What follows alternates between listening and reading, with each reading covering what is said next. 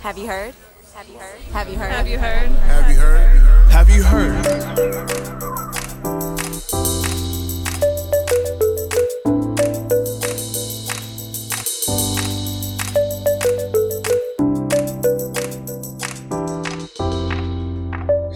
Welcome to Have You Heard? I'm Jennifer Berkshire.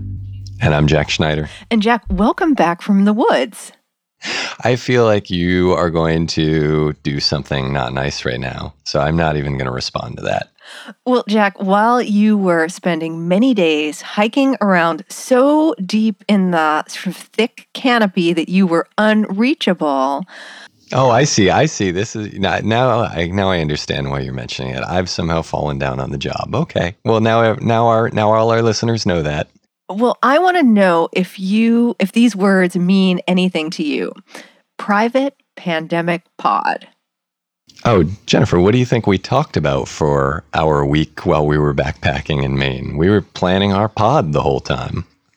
Well, on the one hand, this is sort of an unlikely topic for a Have You Heard episode in that it's really clickbaity, right? That the this this topic took the world by storm and has generated an unbelievable number of, of news stories, many of which have a sort of depressing sameness. And these would be the stories about, you know, a family, an affluent family casting about. Friend of the show, Mira Debs, who runs the education program at Yale, recounted getting a disturbing number of requests from families.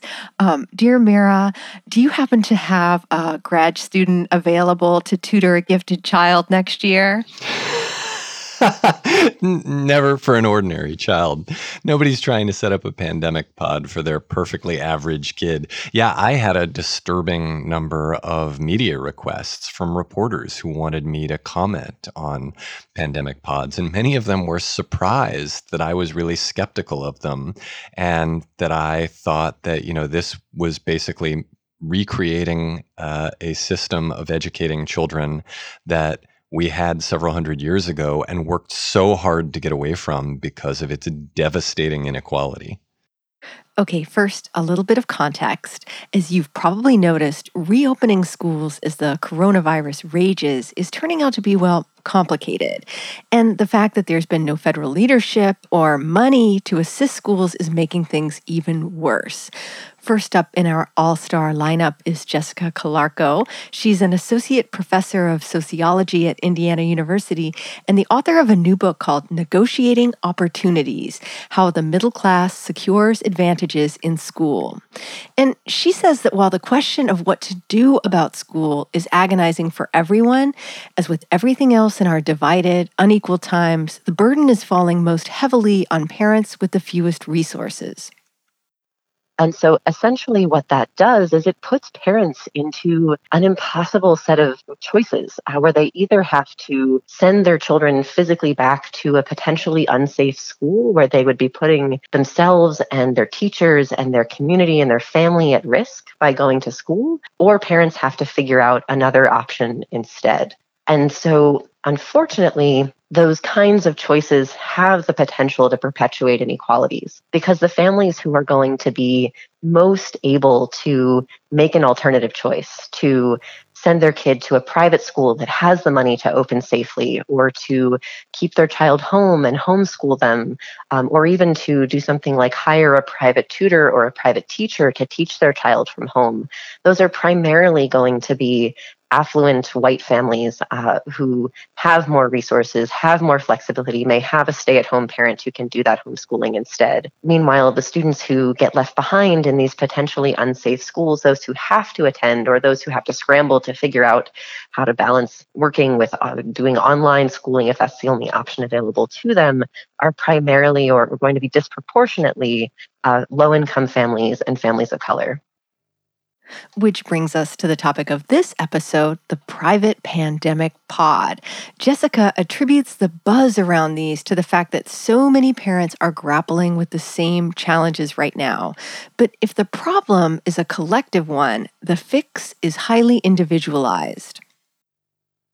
Part of the problem is that that privatization model or that individualization model of education fuels or, or aligns very closely with the problems that so many parents and especially working parents are trying to solve right now. And and pandemic pods especially solve for parents kind of three key problems that they're facing with schools continuing online. And that's the problem of the quality of learning that they're worried about. It solves the problem of childcare for many families that are trying to balance work with keeping their kids at home. Um, and it also solves the problem of kind of social interaction for their children. And so th- this kind of privatized, individualized pandemic pod model, it solves a lot of problems, but it does so in a deeply inequitable way one of the things that I worry about is this this this alignment between the policy priorities that have the potential to create inequities and to privatize education and to dismantle or disrupt the public education system, uh, that because of how those priorities currently align with parents' concerns, with concerns that are uh, kind of deeply felt across the spectrum um, in the US right now, that it will fuel movement toward those kinds of policy priorities, even if it has tremendously unequal um, and, and tremendously destabilizing effects for public education.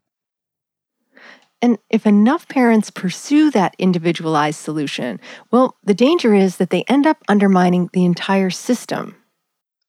If they're done in a way that pulls students out of the public school system, or if they pull teachers away from the public school system, uh, essentially what that has the potential to do is to undermine the system of public education as a whole and to privatize it instead uh, by pulling dollars out of those schools, by undermining the basis that allows kind of a public trust in the quality, even if that's a, a slightly mythologized version of the quality of public education, um, it, it kind of threatens to destabilize that whole public education system in a way that could have consequences for policymakers' willingness to continue funding public schools at the level that they need to be funded, especially in order to support low income students and students of color whose families don't have those same options in her book, Jessica documented just how dependent public schools are on affluent families. Well, in a time of crisis, these same families are once again exerting outsized influence by threatening to leave. So essentially, if you have a quote unquote good public school, often that's a school in an affluent, primarily white community where there's enough tax funding to provide an incredibly high level of education. And where on top of that tax funding, parents are also able to donate considerable amounts of money through the PTA or PTO, where they're able to volunteer in schools and provide all sorts of extracurricular support to really kind of amp up the, the reputation of that school and the financial viability of that school privileged parents are in an especially advantaged position to demand that schools cater to their needs. Um, and they're also in an especially privileged position that if schools are unwilling to cater to those needs, they can simply pull their dollars and pull their students out um, in a way that many other families don't have that same option. So, Jack, listening to Jessica talk about the outsized influence that privileged parents have in our school system made me want to know about sort of where I want to know more about the history of this. We don't really think about our public school system as being held together by this delicate balance where you basically have to get people of means to buy in. And this seems like a debate that's really old. And who better to ask about a really old debate than Jack Schneider? because he has really stale ideas. Um, yeah, I think it's really interesting because the early days of the common school system, as it was then known, were very much characterized by an effort to get middle class and affluent families to send their kids to the public schools. From its origins, the system was built on the premise that a public school system could only work if it was a system for everyone. And I think there are two reasons for that. One is that if you don't have the most advantaged members of your society in your schools, then what you essentially have is what they at the time called pauper schools, right, which would be deeply stigmatized and which many parents wouldn't want to send their children to. There were pauper schools in many cities prior to the advent of the common school era. This is the early to mid 19th century in most states. And creating a public education system that everyone sent their kids to eliminated the potential stigma of free schooling, which it had at the time. The second important reason is to think about the stability of the system, particularly in terms of funding and taxation. That public education has always had the advantage of being more like Social Security than like food stamps, right? Social Security, people pay in different amounts, but everybody gets it. And as a result, there's really widespread support for it. Uh, there are all sorts of pot shots we could take at Social Security, but ultimately, Americans have always been opposed ever since the advent of the Social Security Administration to anything that would take away their benefits. And because everybody benefits from it, there's really widespread support, as opposed to a system that is perceived to be more like welfare, which those who don't receive it are less likely to support. Jack, one thing that I find just so astonishing about this moment that we're in is that it turns out that once again, historians of education turn out to be really relevant. That the vision for the future of schooling that, that is being bandied about right now turns out to look a lot like one that we started out with, down to what you were just describing with pauper schools. As you and I detail in our forthcoming book, Jennifer, uh, the push for essentially just a total privatization of the education system is one that libertarian oriented conservatives have been making for the past several decades. And they're finally beginning to score some policy victories at the state level. And now, of course, the Secretary of Education uh, is sympathetic to their cause and is actually one of their leaders. And the idea here is to return to a system prior to the advent of the public education system, one in which all families would be responsible for paying for their own children's education, for seeking out a product in a competitive marketplace, and that those who were unable to do so would receive some sort of basic public assistance. And we can see this would cause exactly the problems that common school reformers like Horace Mann were trying to address a couple hundred years ago. If you don't know our next guest, you should. His name is L'Heureux Lewis McCoy. He's an associate professor of sociology of education at NYU and the author of Inequality in the Promised Land Race, Resources, and Suburban Schooling. And he spent much of the past few weeks following conversations about private pandemic pods, including some pretty close to home as I started to poke around in these groups and started to get some emails, I, I even got a call from my sister and she said, Hey, I've been hearing about these pandemic pods, right? These groupings of maybe three to five families where they'll get together daily a couple times a week and you'll have a little bit of childcare, you'll have some interaction for your child, and oftentimes there'll be a tutor or a teacher who's going to lead them through the curriculum. And sometimes that curriculum is the one that's assigned by the school, and sometimes uh, among these pods, it's a curriculum that's outside of what's assigned on these schools.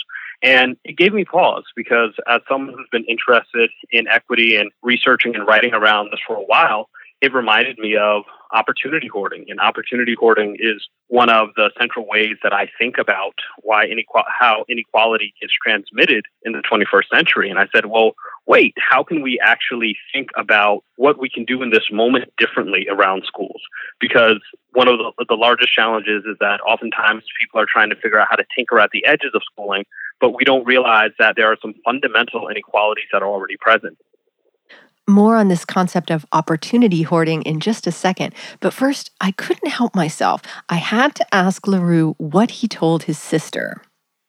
I told her, I said, well, let's talk about it, but I want to know who you're inviting in and I also want to know why you're doing it. And that actually gave her a little bit of pause. I said, I get the idea of why you're educating your child in this way, but have you thought about the people who you'll invite in? And as she started to tell me who she was inviting in, I said, you know, I noticed that everyone you've mentioned, they're coming from college educated background. Is that actually the background of most of the kids at your son's school? He's like, it's not. And I said, well, okay. Well, that may mean you have to do a little bit more stretching if you're actually committed to trying to do this kind of equity work rather than simply taking care of your child. Uh, and and my sister is a wonderful dynamic uh, person and she was like wow i hadn't thought about that and and i started to think about more and more how this conversation has taken off quickly and most people aren't thinking about the multiple levels that inequity can play out here now, back to opportunity hoarding. Earlier, we heard Jessica Calarco talking about the leverage that privileged parents exert over public schools. Well, opportunity hoarding is also about leverage. In this case, the extraordinary lengths that advantage parents to try to secure advantage for their kids, including during a pandemic it's an ugly picture. It's an ugly picture of kind of what becomes almost a classic Americana value of doing for yourself to the exclusion of others. The way I describe it is that if we imagine that we're in the ocean and there's something tragic that has uh, befallen our ship, there are some folk who are dealing with trying to keep their head above water, right? They're buoying and they're barely surviving. And those are often the families that are living at and near the poverty line, right? Distance learning from the beginning, online learning was a challenge. So they may not have steady internet. They may not have adequate access to the type of formats that you need. So when you're trying to participate in online learning and you're using your cell phone and a wireless connection, it's really not set up for that. Starting in the spring and even before that, they had trouble in those connections. And then you have folks who are a little bit better off, people who may have internet connections, people who may have multiple computers or tablets that they can use. And those folks, when knocked off the boat, are trying to get into a lifeboat. And sometimes that lifeboat will be helpful, but then there are some of us who have been knocked off of this boat who are not getting in life rafts, but they're actually hopping in speedboat. All of a sudden, they've built out a system of functionally private education that's going to accelerate their child. Whereas many folks who are getting in the life raft are just barely surviving, and the folks who are in the water, unfortunately, we're doing far too little to talk about their needs and to address what they will need. So I'm concerned about this moment because it is classic Americana, but the implications of how much this will probably drive things further apart, I'm not even sure we're fully aware of.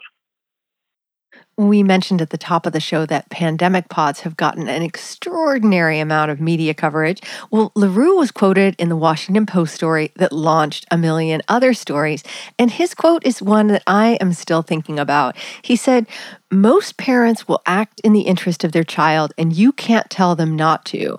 I say act in the interest of your child and add some equity to it. So, what does it look like? To add some equity to something like a private pandemic pod?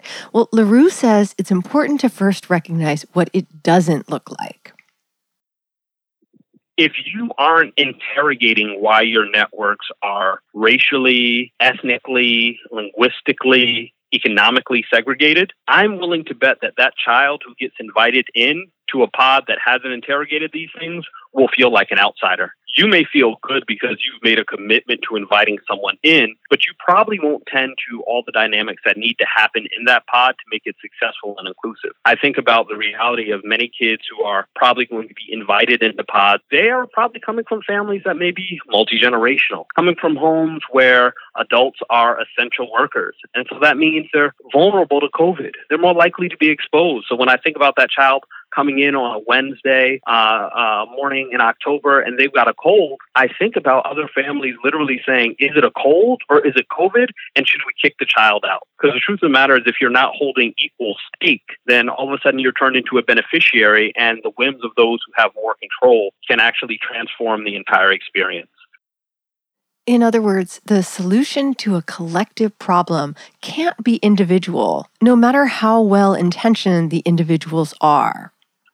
I think one of the things that well intentioned people may also do is to recognize that even if we invited one child into each pod, like let's assume we have a four person pod and we invite one child in, many districts have more than 25% of children who are economically disadvantaged. Even if you and everyone invited one child in, you wouldn't be able to cover the need. So we owe it to ourselves to discuss with our school leaders, to discuss with our districts what are the possibilities of building out sets of support for the families that have the fewest resources in this moment. And that may mean that you're part of a district that historically has had a very active PTA. Every year you do a fundraiser and the bar keeps on raising and raising and you've been able to reinvigorate the library. You've been able to make sure that they have one of the most fantastic graduation trips ever. You may actually have to shift and say what can the pta do to put resources into supplementing the needs of families who have less?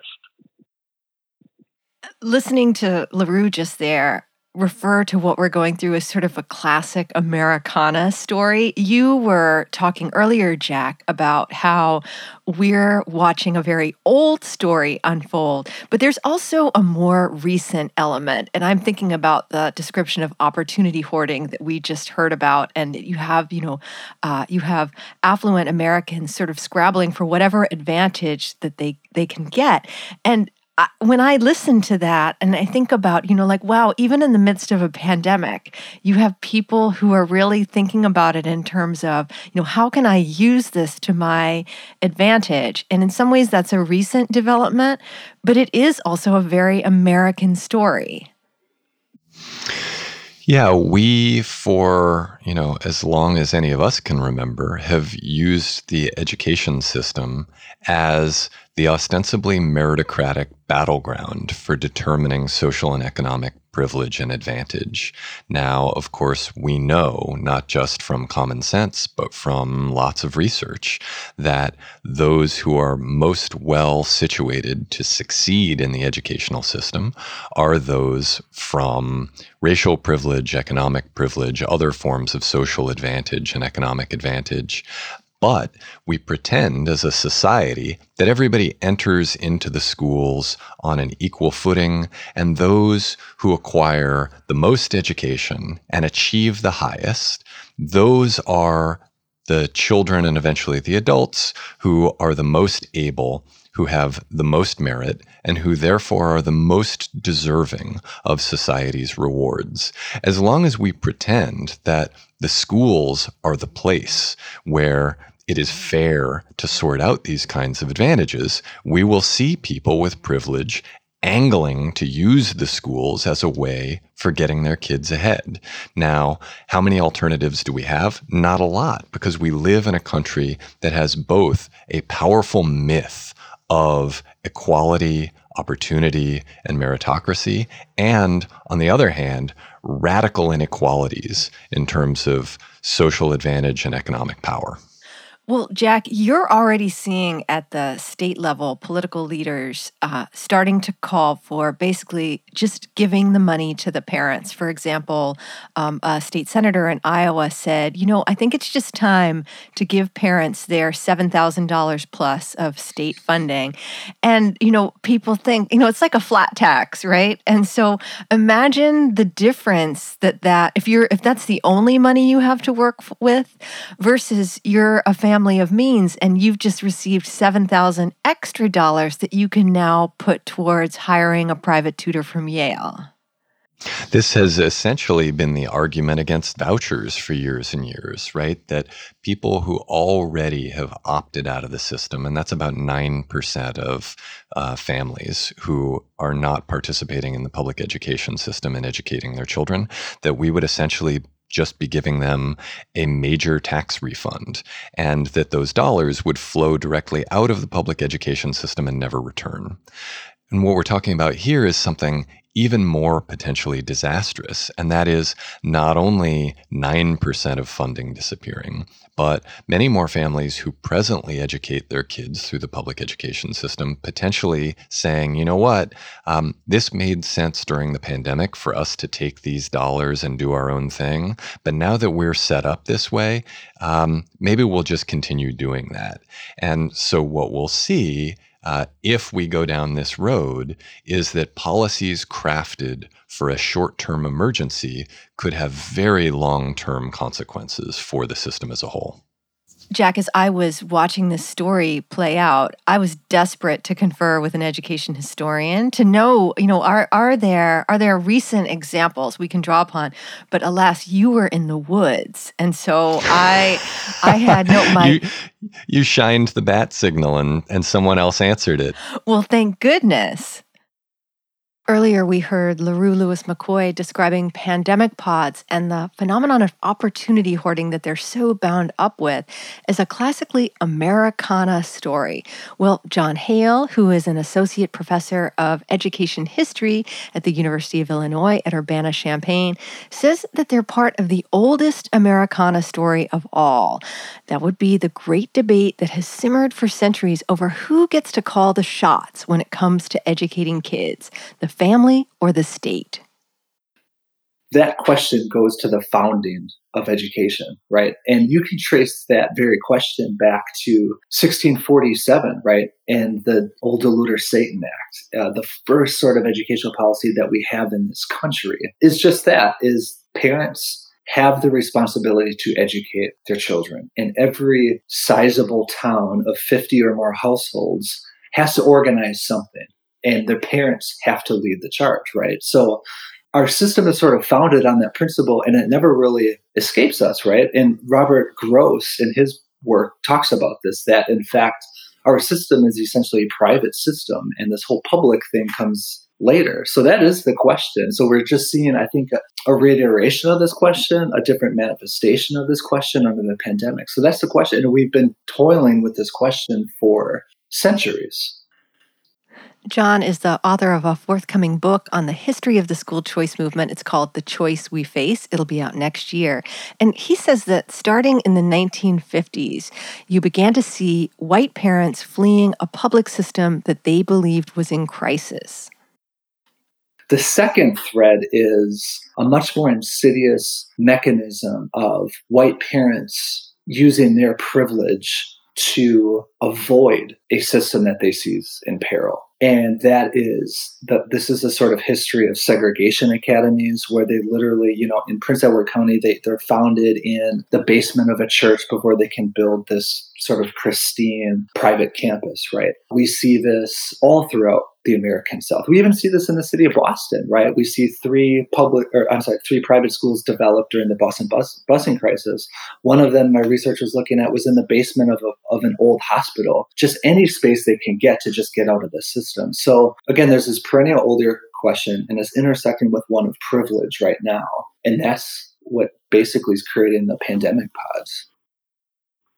As John chronicles in his book, which you can probably tell I'm very excited about, the story of school choice in the US has always been incredibly politically complicated.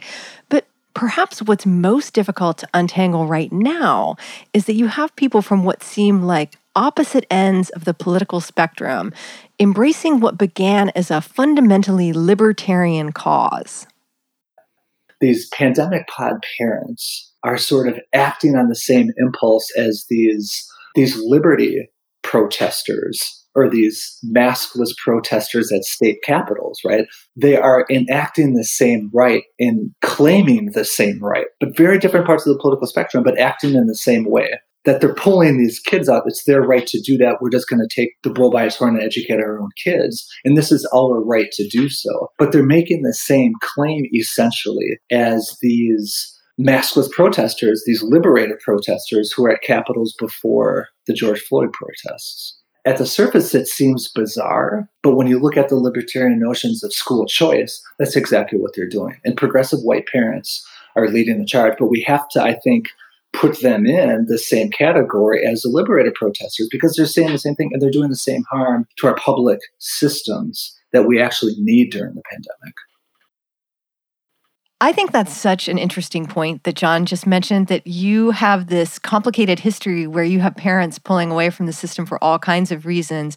For example, the first family that I ever met that homeschooled their kids were they were leftists and they pulled them out because they were really unhappy with the kind of boosterism around the first Iraq war that they felt was just dominating the conversation in their public school. And so they pulled the kids out to give them a more progressive education education. And I think what we just heard from John is that when you look at this history, you see these complicated tendrils all woven together. I think homeschooling actually gives us a useful case for thinking through what John Hale was talking about. Uh, homeschooling has often been pursued by people who are at the margins in terms of their political beliefs, their religious beliefs, um, you know, their attitudes towards society at large. And the reason why it has always been a very small fraction of overall school enrollments, about one or two percent historically, is that it has come at a steep cost. That in withdrawing their children from the public education system, that parents are aware in most cases of some sacrifice that they're making. And we know from the very limited research available that kids tend to get a much narrower curriculum because their parents, of course, aren't trained in a variety of different subjects. Um, they have much less contact with other kids. Uh, they, you know, have less exposure to extracurricular opportunities.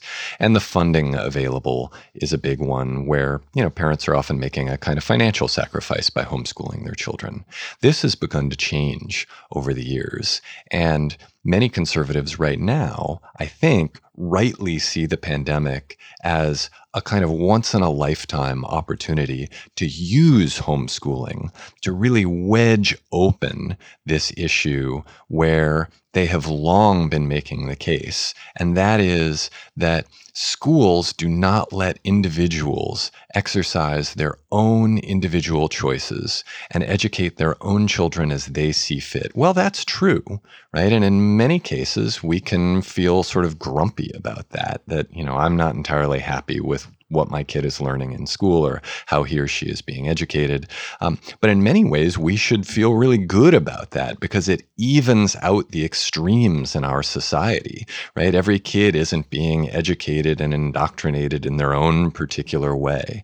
And so, right now, conservatives, and again, this is particularly the libertarian wing of the conservative faction, uh, are pushing for money following children, whether it be for homeschooling or virtual schooling or something else, to enable a private market in which individuals pursue their own private aims. And we once and for all get rid of this system that smacks to many of them as socialism and collectivism. One of the questions that I asked everyone I spoke to for this episode is what worries them about the pandemic pod phenomenon. Jessica Calarco says that she's concerned that the media frenzy over pods is obscuring that the term can actually mean lots of different things. In Indiana, where she is, pandemic pods are not a thing, but homeschooling is. And so are for profit online academies, which have been flooding the airwaves with advertising. Jessica says it's essential to draw a distinction between the quote unquote solutions in order to understand the impact they'll have on the public system.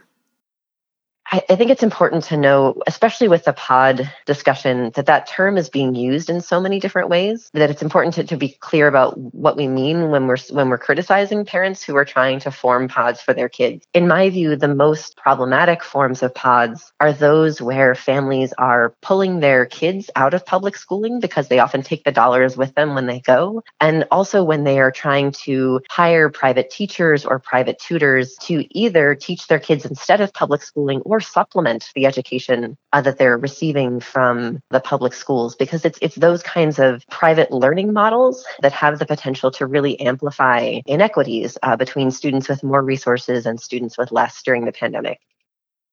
Meanwhile, John Hale is concerned that parents won't just leave the public system, but they'll start to demand public resources for the cost of privately educating their kids.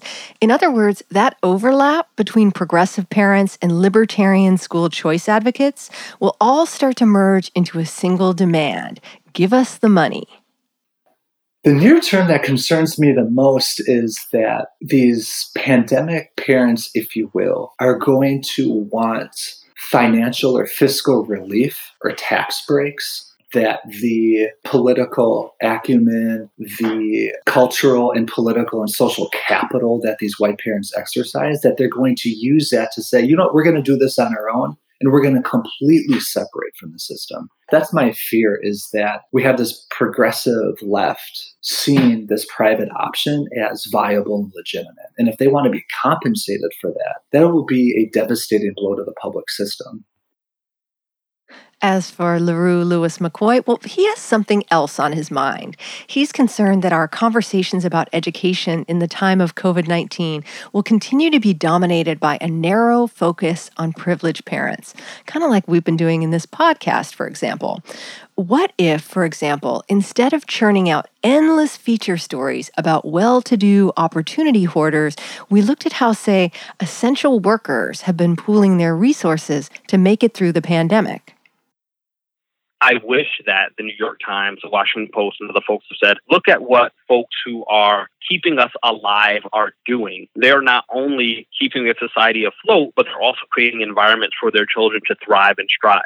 Now, that is not to suggest that I think when folks who are low income and come together around mutual aid, when they do it, that it's equivalent to someone who's going to pour $3,000 a month into a private educator. I think those are two very different things. If we're not careful, much of our conversation simply looks at what uh, affluent people do, and it assumes lower income people, uh, minoritized folks are in deficit, right? That they don't have capacity. I wish that many districts and many schools would actually say, how do we connect to the communities that have figured out how to survive in the midst of grand vulnerability to COVID as tied to uh, tied to poverty and where they live, and how do we plug into those networks to make sure some of those holes are plugged more thoroughly? How do we actually support the the workers, right? So they may not be licensed daycare workers, but how do we support the folks who have been holding these kids down now for months on end. And that conversation hasn't emerged, but I think it will also if we if we change the lens of analysis and change our orientation,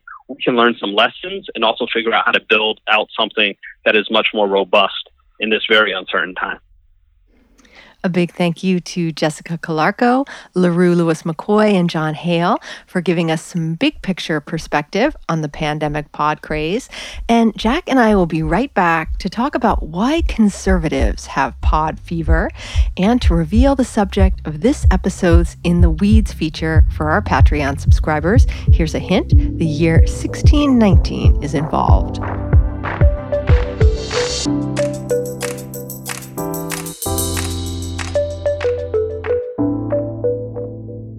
So, Jack, you touched on this a little bit already, and that is the tremendous excitement that we're seeing on the right and the libertarian right in particular about not just pandemic pods, but really this once in a lifetime opportunity to finally get rid of a system that they just abhor. And you touched on a couple, you talked about the push to have money follow the child. But I thought that this would be a really good opportunity for us to just sort of run down some reasons why the right would be so excited because I'm not actually seeing a lot of talk about this in the press, right? That we're seeing endless uh, feature stories about affluent parents trying to decide what they're going to do, you know, with little Morgan and little Fairchild next year, but uh, not, you know, not so much the political analysis. So I'll start us off the first time that I ever heard of a pandemic pod, it wasn't called that at all. It was called a homeschooling co op. And the people who were so excited about it were the Kochs. And the reason that they were so excited about it was that we have all these, you know, new, there's all this new technology that makes it a lot easier for parents to band together and pull out of the public system. And they were already just tremendously enthusiastic about this as a way to move parents and resources out of a system that they can't stand. And one of the reasons that they can't stand it is that they don't like the taxes that pay for it. Another would be the discussion of uh, channeling either federal dollars or state dollars to families directly if kids are not enrolled in face to face instruction in public education. And the first place that I heard of something like that, other than if we go, you know, way back in time, is the education debit card in Arizona, which uh, conservatives, and again, particularly libertarian conservatives, have been very excited about for years. And they were excited about it for two particular reasons. Now, often they talked about, you know, enabling choice and empowering families, but really what they were excited about was bleeding the public education system of funds. And they actually didn't care at all about abuse. They, in fact, made it impossible to track how those funds were being spent. So we know from good reporting uh, by reporters at the Arizona Republic and other publications in the state that parents were often just socking the money away and then continuing to pay their own private school tuition or buying products, quote unquote, educational products, returning them, keeping the money, and then enrolling their kids in public school. Um, for opponents of the public education system, that's a perfectly fine activity because it gets them closer to the ultimate aim of rendering the public education system so unstable that it collapses.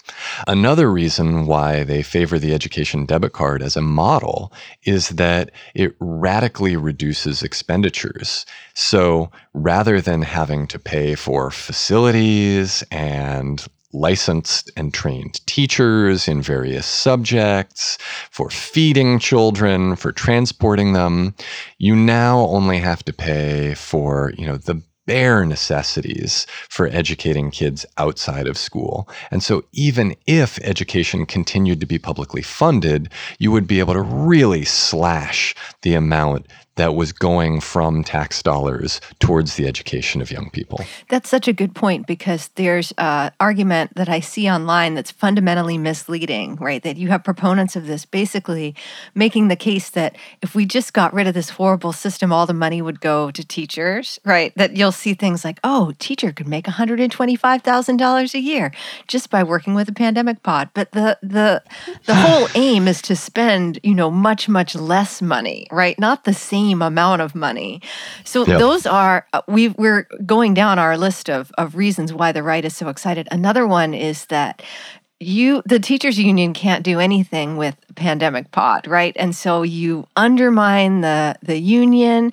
You you radically reduce the amount of money that's going to support democrats and their causes. And you mentioned uh, teacher licensure. Already you're starting to see people make the case that we don't need there's no reason that you should have to have a license to teach if you're you know working with kids through a pandemic pod. This is a long long standing aim of conservative crusaders and they see this as their moment to drive forward all kinds of policy changes rolling back both teachers unions and licensure would be two more. A final long-standing conservative aim that something like a pandemic pod advances is this idea that content of education, that what is actually being taught to young people should be determined not by a democratically elected school board or a set of bureaucrats at the state or district level or even by teachers, but rather by parents and families. That individuals should get to decide for themselves what their kids learn. That's long been one of the reasons that the libertarian conservative faction has favored homeschooling. And it's one reason that they would be in favor of these pandemic pods, would be advancing this idea that nobody ought to be able to tell you how to educate your kid. Uh, it's a long standing debate in the US, and it's one that I would expect will explode over the next year. Well, Jack, I'd like to take this opportunity to compliment you on your edupreneurialism because once again, you have set me up perfectly to make our regular pitch to get listeners to support us through Patreon. Oh, He's, great. You should see Jack rolling his eyes. We do a regular feature for our Patreon subscribers called In the Weeds, and our topic is the conservative obsession with the New York Times reexamination of slavery, known as the 1619 Project. We're going to be taking a look at their particular fixation on keeping the 1619 Project out of the schools. If this interests you, just go to patreon.com slash have you heard podcast, and you'll see all of the cool extras you can get for just sending a few dollars our way each month, like a custom reading list and, of course, entry into the weeds. Your support helps sustain the show and earns you our eternal gratitude. For those of you who are interested in supporting the show without participating in the capitalist economy, there are lots of ways to do so. I think, though I have no evidence to support this, that a personal message to someone saying, Here's an episode you might like is probably the best way to do so.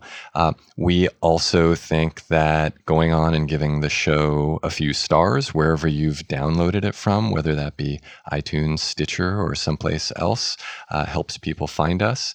And then we always love when people engage with the show's Twitter handle at Have You Heard Pod. We've gotten some good ideas for episodes there, and it's also just fun to get people's reactions. And Jack, we've gotten a couple queries of late. People want to know when is 60 Seconds of Sunshine coming back? And it'll be back as soon as schools do or do not open. That if they open, it'll be 60 seconds of something. Well, uh, I don't think we have anything else to talk about right now. Uh, so I think that's it, right? I think you can tell Jack's eager to get back into the woods. I'm Jack Schneider. I'm Jennifer Berkshire. This is Have You Heard?